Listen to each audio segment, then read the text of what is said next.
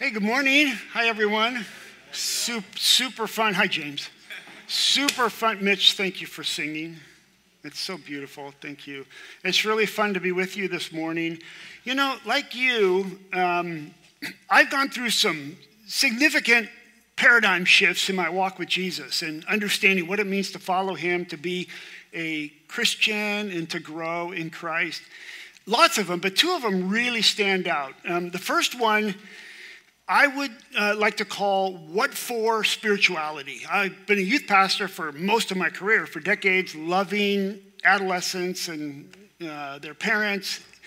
And, uh, you know, uh, the, the, paradigm in which I grew up in is that the, the goal, the, the real goal with kids is to lead them to a place where they'll pray a prayer and ask Jesus into their heart so they can secure their spot in heaven.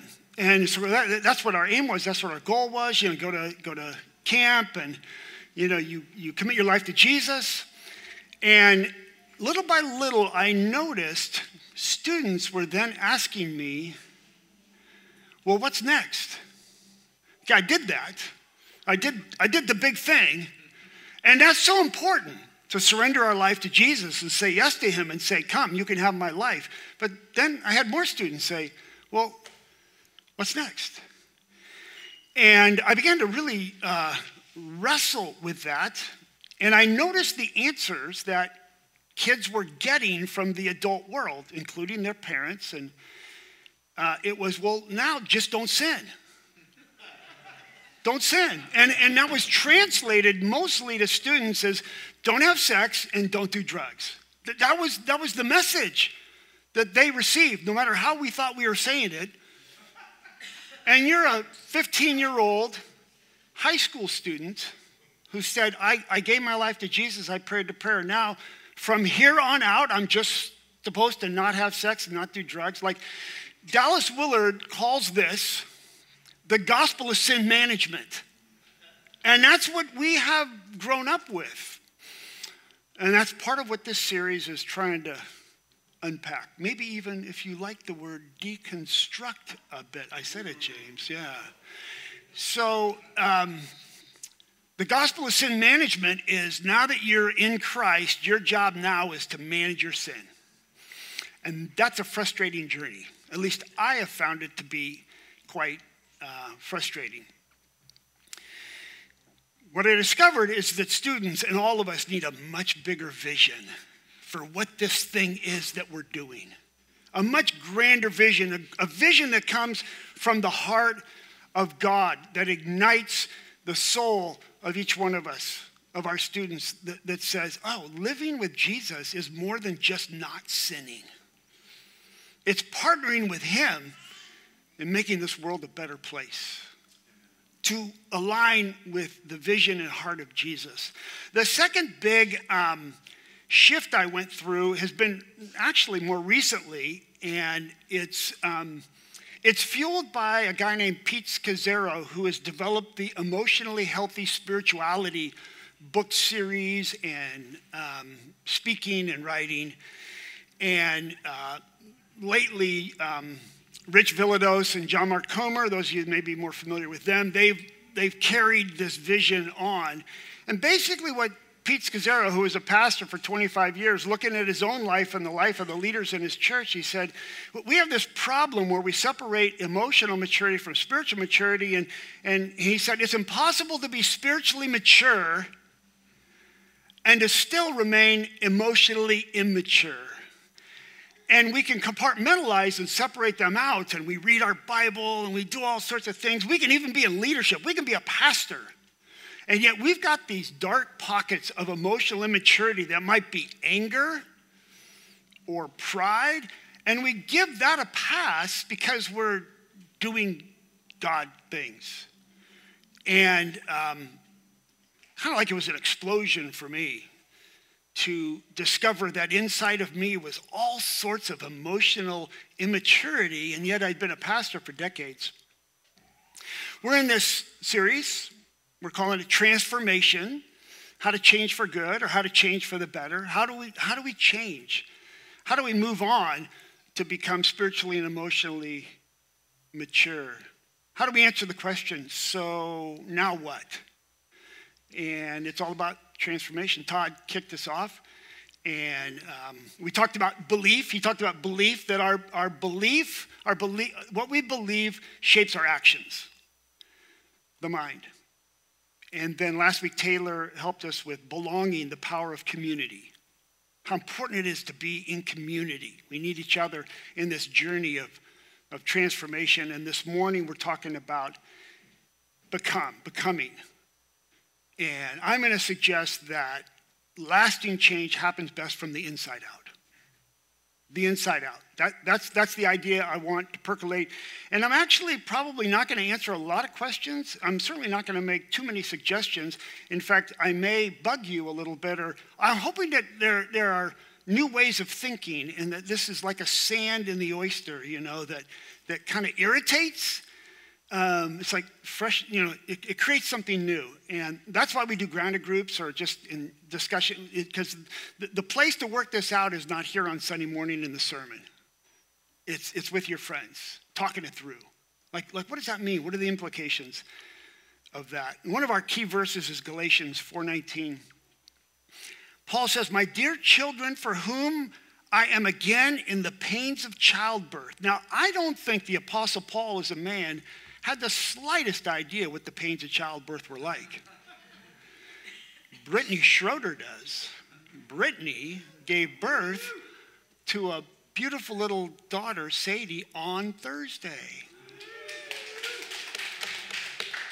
So, uh, Brittany and a lot of you women know what the pains of childbirth are like. But nonetheless, Paul's using it as a metaphor I am again in the pains of childbirth, and here it is, until Christ is formed in you. And that's the key word, form.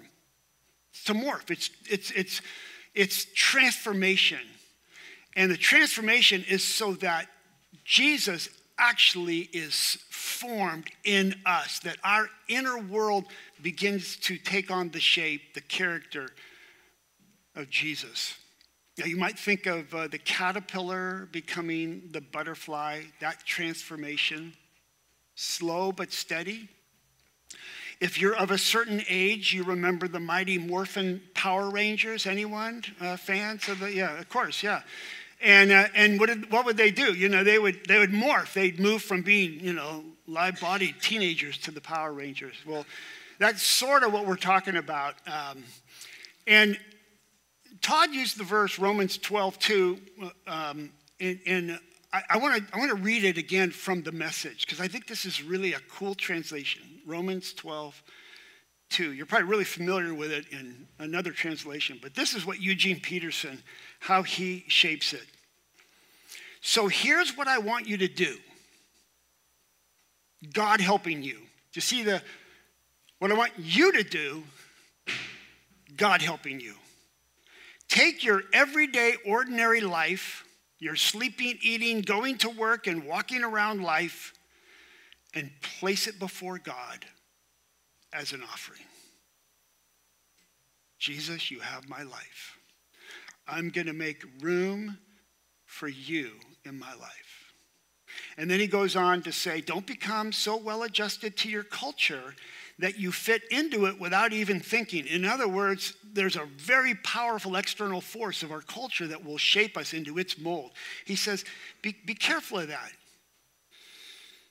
And then he ends by saying, instead, fix your attention on God. You'll be changed from the inside out. Fix your attention on God. This is a inward transformative life. We, we change from the inside out. But here's, here's one of the challenges. Here's one of the problems is that we, we do live in a quick fix world. Our, our culture will say, get it done, be efficient, you can knock this out, you can fix your problems quickly. And uh, it doesn't work that way. And so sometimes when the internal transformation is not happening, we substitute with some externals. Um, what I would call, quoting the song that we sang, um, that Mitch sang, the walls of religion.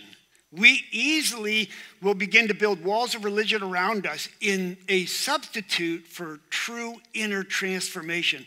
And, and these are usually good things. They're good things, but they become uh, a religious prop because we know the work's not happening inside. Going to church, the idea of, hey, you know, I'm, I'm a pretty good person. I go to church. I go to church even when my wife isn't here. I just, I'm, I'm, I'm regular, you know, I'm a, I'm a churchgoer. Now, we deeply believe that being part of a community in a, in a worship setting like this is, is a design of Jesus, but not as a prop to make us feel good about, I'm doing good with God because I go to church. It might even be other good things like, um, like praying and reading your Bible. Um, I, I remember growing up, I thought, oh, that's the secret to the Christian life. I'm supposed to pray, read my Bible, and witness to people. And if I do those three things, I'm doing the right thing. Well, praying and reading the Bible are really, really good, important. But, you know, if you're carrying on, you got like five days on, under your belt, and you're like, yeah, man, I'm really doing good. I'm going to that study, and I'm reading every morning, and I, I feel like I got a prayer list. And then we begin to feel like our relationship with Jesus is going good. It's a, it's a religious prop.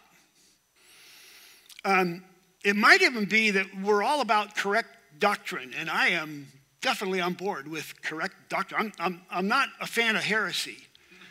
Uh, and a lot of the New Testament that Paul, you know, penned was, was kind of combat bad thinking and bad theology. But I've seen it grow to a point where we're so obsessed with correct theology that it becomes sort of a judgmental theology, like a, like a, like a, um, a weapon to, to pound on people because they're, they're not doing it correctly. Like, I'd rather be right than loving is the, is the spirit. Um, and my dad is interesting. Um, my dad, uh, he grew up in a, in a, in a very strictly rules based church. And he grew up where the rules were for you you, you, um, you don't um, go to dances, and you don't play cards, and you go to movies. And probably very few of us have ever been raised in that kind of environment, but he's a bit older than all of us. And it was that era where you defined your spirituality by what you didn't do. And the, the funny thing is, is my dad told me, he says, you know what? I would skip school and go to movies all the time. And I found a way to get to the dance. Um, he, he discovered freedom um, in his walk with Jesus and, and broke out of that. But it's easy to create rules almost even unspoken rules that if you do this, then you'll measure up and you'll be part of the club and you, you fit in.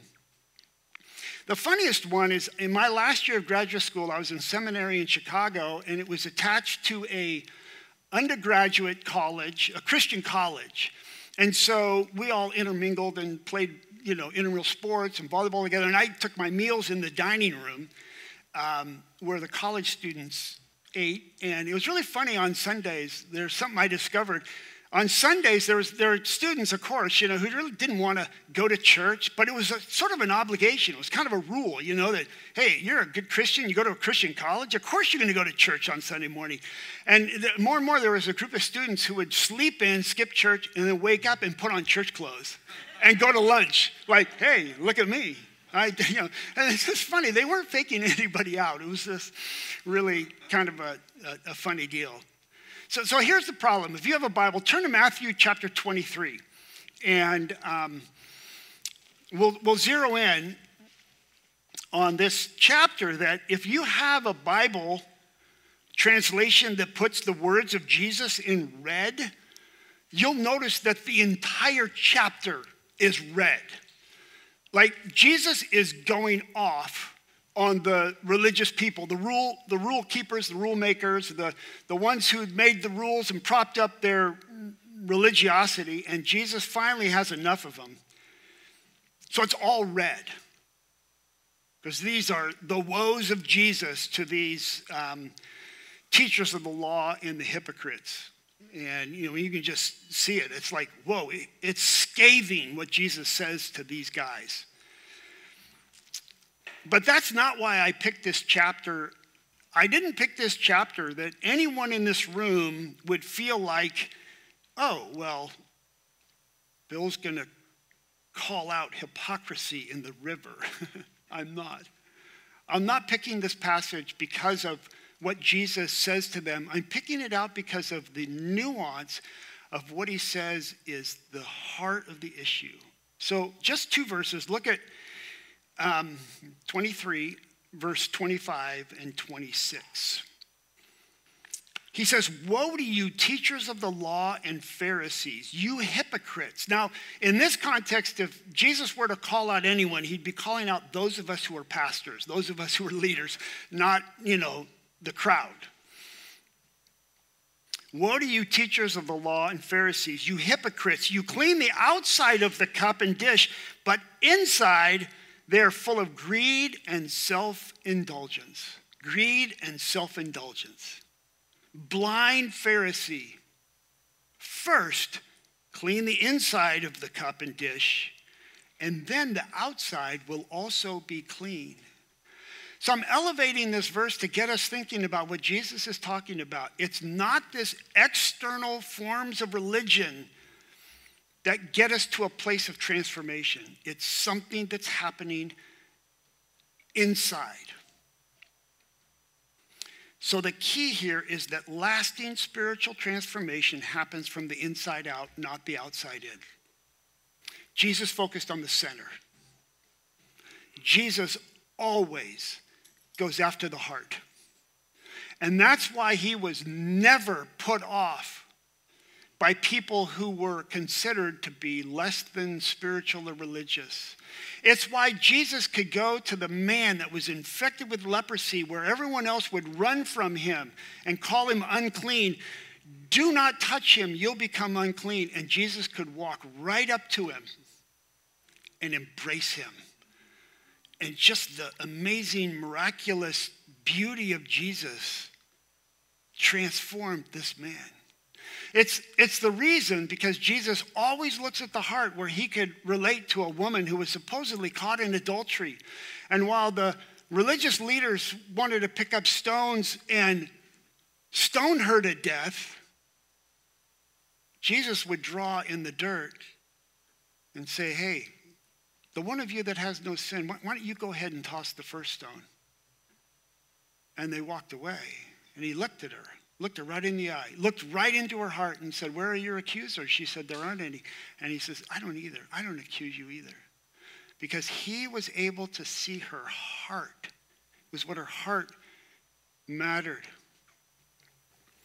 I'll give you, a, I think, a really silly illustration. But uh, imagine you um, own a big ranch, might be in Yellowstone. I'm not sure, but you got a lot of horses. You got a ton of horses, and um, and your friend, your, your neighbors say, hey, if you got horses, you got to build a bunch of fences because it's the only way you're going to keep your horses around. So build a, build a nice fence to keep them in. And you get this idea, well, you know, horses really need hay. They need to be fed well. They need to, to have their, their inner longings of food satisfied. So what I'm going to do is I'm going to put bales of hay right in the center of my field. And then all the horses come from wherever they are and they come into the center to the, to the bales of hay. And they find care and comfort and sustenance there. And they why, why do I need to go? Now, I know you can poke all sorts of holes in my analogy. It's just a very simple analogy to say Jesus is the hay. Jesus is the hay. The more the trajectory of our life and heart moves towards Jesus, the less we need fences, the less we need rules. The less we need to look religious and spiritual by putting on Sunday best clothes. Jesus invites us to be his disciples. That's, that's like his, his apprentices. Really, it means to be learners, learners of Jesus. Learners, and we'd like to say following the words and ways of Jesus. That's the journey that we're on. So that and here's a, a Dallas Willard idea so that we can learn how to live our lives the way Jesus would live our life if he were us. Not to live Jesus' life, he did that in the first century. But to live our lives the way Jesus, in our everyday waking, sleeping, working family life, the way he would live it if he were in our situation. So that Christ may be formed in you He may teach you how to live your life in 2023 in the midst of all the stuff that's in your world. So we're progressively surrendering our mind, our emotions, our, our will, surrendering our will to Jesus. Our bodies, these actual bodies, surrendering them to Jesus through the leadership of the Holy Spirit. Now, here, this is really important. I want you to hear me because this is the turn. We're not trying to follow Jesus by stamping out greed and self indulgence. That's the message the high schoolers got. What now? Stop sinning. You, you, need to, you need to stop doing that. Get rid of that.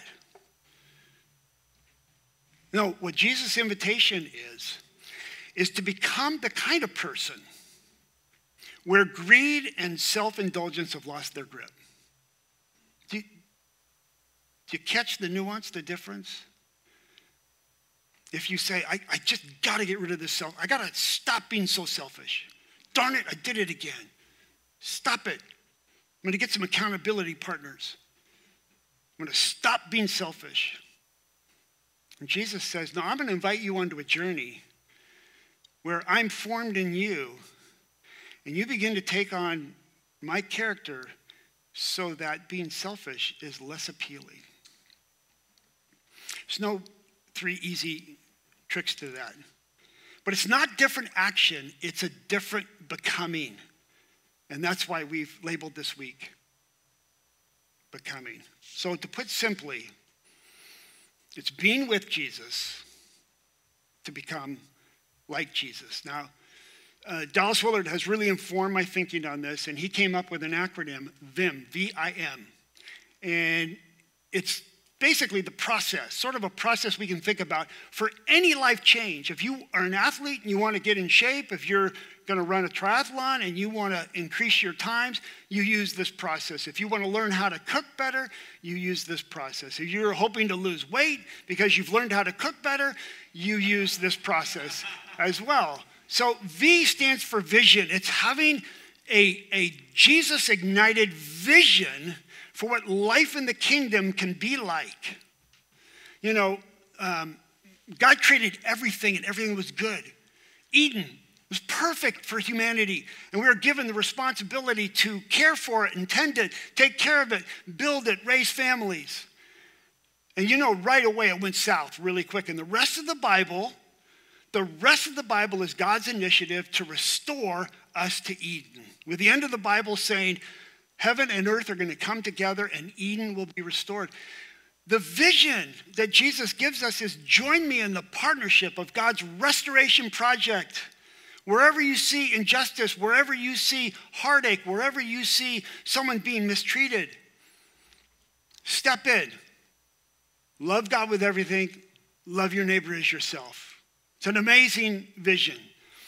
The I stands for intention. And here's where we get tripped up a lot. We have to initiate and bring into being those things, the factors that would bring the vision to reality. And, and here's frankly where I've struggled so often. Because I get a vision, I get excited.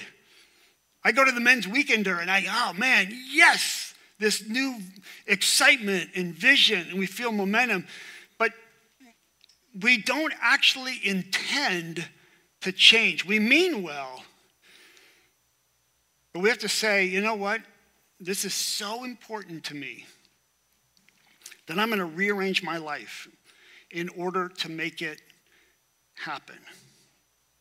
And then the M stands for means. The means are some basic practices.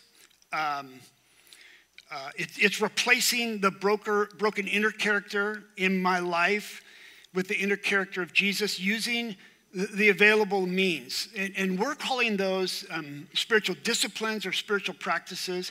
And that's where you use something, say, like um, solitude and silence.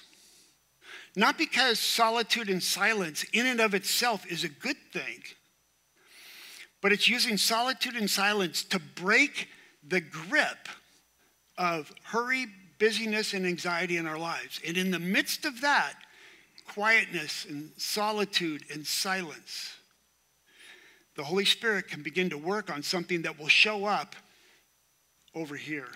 And we do all this as individuals, but we also do it in community, as Taylor beautifully encouraged us last week. So let me close with um, sort of three ways that my life in the last three years has really begun to kind of change and wrestle with these things. It's been a, a, a very difficult journey. In fact, someone told me that, you know, we actually don't change until it really hurts.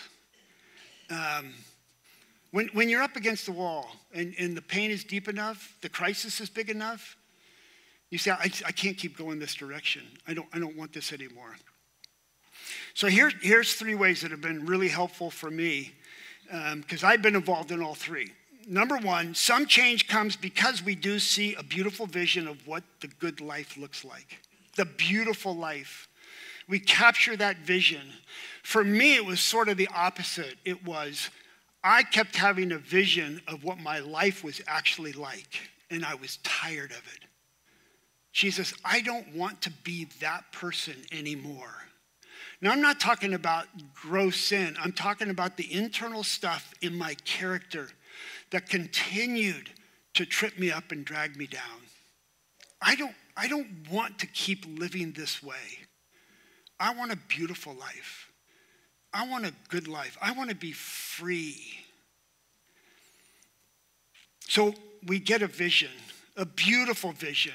Jesus has a beautiful vision for each one of us. Secondly, other change comes through deeper internal work. I mean, really deep work. Hard, deep work.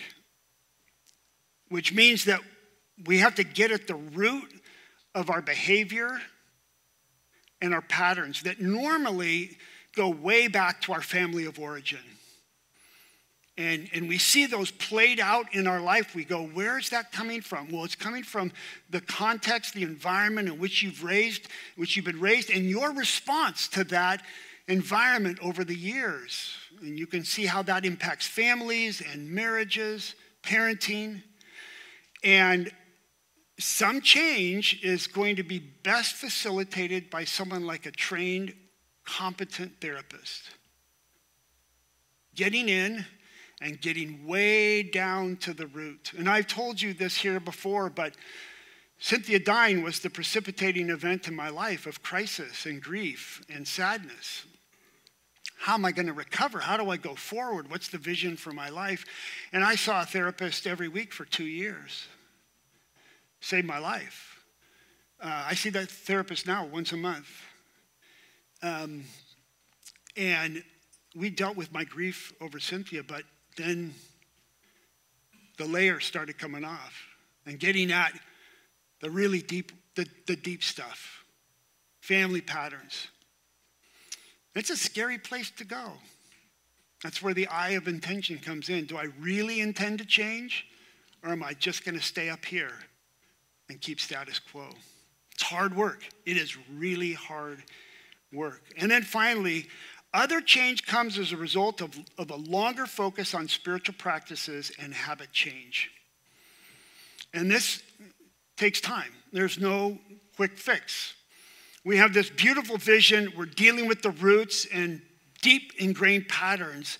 And then we're beginning to find alternative practices and habits that help us little by little take on the character of Jesus. You know, if you're watching the Lakers uh, play the Warriors, you might think of Steph Curry and what an amazing athlete he is. And how he can pull up um, and drop a three pointer is just incredible. You know what? It's not like Steph Curry woke up one day and said, I'm going to be a world class athlete, an NBA superstar. Hours and hours and hours of practice shooting three pointers learning how to pass. That, that the spiritual practices are just there's something that we begin to practice because on the spot, if we have self-indulgence and greed in us, on the spot, in the moment, greed and self-indulgence are going to come out. It just, it just does. The stuff that's really inside, in the moment when you're pushed, you may have a biblical worldview, but hey, sister, your real view comes out in the moment. And that's where spiritual practices come in. This summer, I'm really excited. We're going to do a three, four month series talking about some of the spiritual practices to get into it. And so, more later. The Holy Spirit works with us in and through all three of these the vision, the deep work, and spiritual practices. He works with us. And I just want to remind you that um, Jesus won't do this work for us. It's, it's not a prayer. It's not, oh, um, you know, Jesus, I don't want to be greedy anymore. Please take my greediness away. Jesus, I, am tired of my pride. Please take my pride away. It doesn't work that way. Jesus says, No, um, I'll work with you, but you got to do the work. There, there, there's something that you can do. And that's not opposed to grace. We are saved by grace. We are welcomed into God's presence by grace and grace alone, through our faith placed in Jesus and his life and his death and his, his resurrection. Um, that, that's settled. That prayer that, uh, that, that, that secures our place with God, it's settled as we turn our life over to Jesus initially. But then, then there's a beautiful journey where we engage with the Holy Spirit and we make room in our lives for this to happen. So I want to invite the worship team up, and I'm just going to ask you to just as we as we get ready to move into communion, just close your eyes for a moment. Our will is so important in this process, and I just want to invite you, for what it's worth in your own inner being, your own heart, to just say, Holy Spirit, I give you my heart. Holy Spirit, I give you my heart.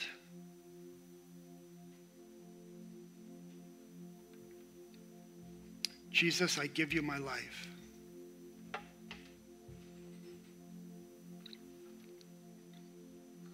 Jesus, I give you my life. Denise, why don't you come and lead us into communion?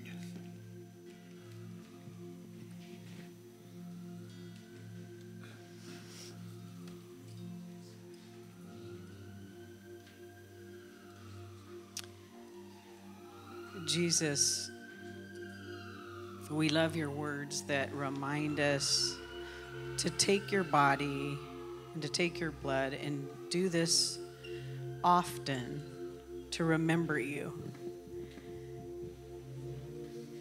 And God, it's like um, He puts His hand in ours, and we abide in Him, and we look to Him, and we look to what He did on the cross, and it reminds us of the deep work He did and continues to do in our life. So, Father, this morning um, in community, this morning we take the bread.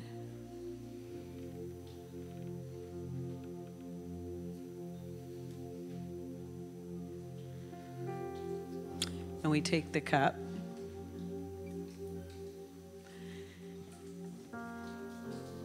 And Father, even in my own life, just um, having my stepdad face his last days on the outside, I can come this morning, but on the inside, I need you desperately. So, Father, whatever we bring this morning, whatever we're fighting internally, emotionally, what we're fighting physically. God, we look to you. We look to the cross. We look to Jesus, and we just thank you for your body and blood that saves us, but also that gives us hope moment by moment in our life, that partnership, the hope of the cross, the hope of resurrection, death and resurrection, God. And we remember your son. So let's take the bread.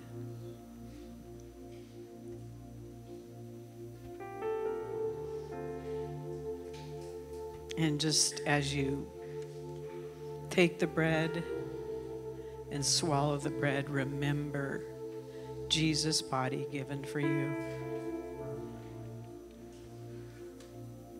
His sacrifice, but his partnership. And as you take the blood, the same. The blood was shed for you and for me thousands of years ago but what it represents today. For whatever you bring into this room this morning, remember Him.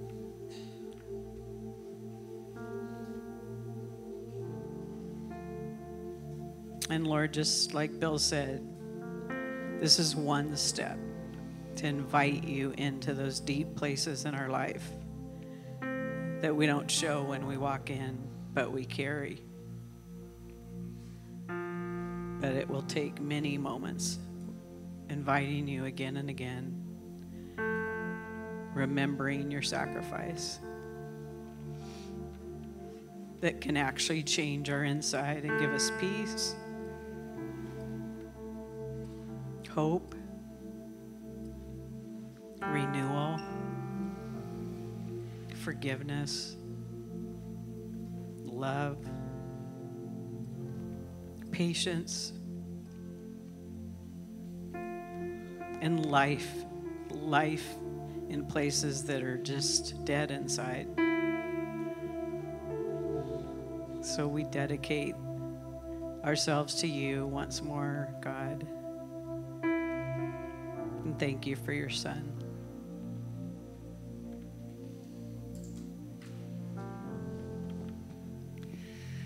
Will you stand with me as we finish in worship?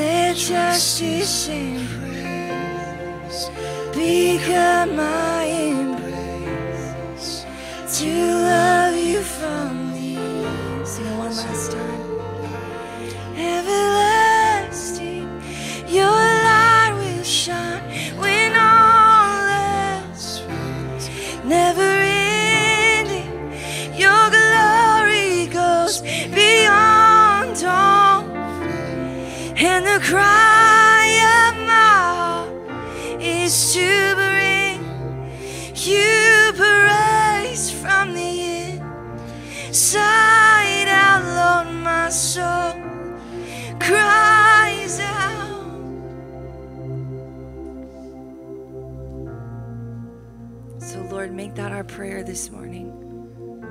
You'd give us vision and you'd help us, you'd guide us with the intention that we would draw away with you, whether it's silence and solitude, prayer, going to the beach and beholding the beauty that you've created, God, whatever that looks like. Would you guide us? Would you teach us? Would you draw us into your spirit and your presence? There is no safer place to be than in the presence of God. So, Lord, may this work go deep inside of us.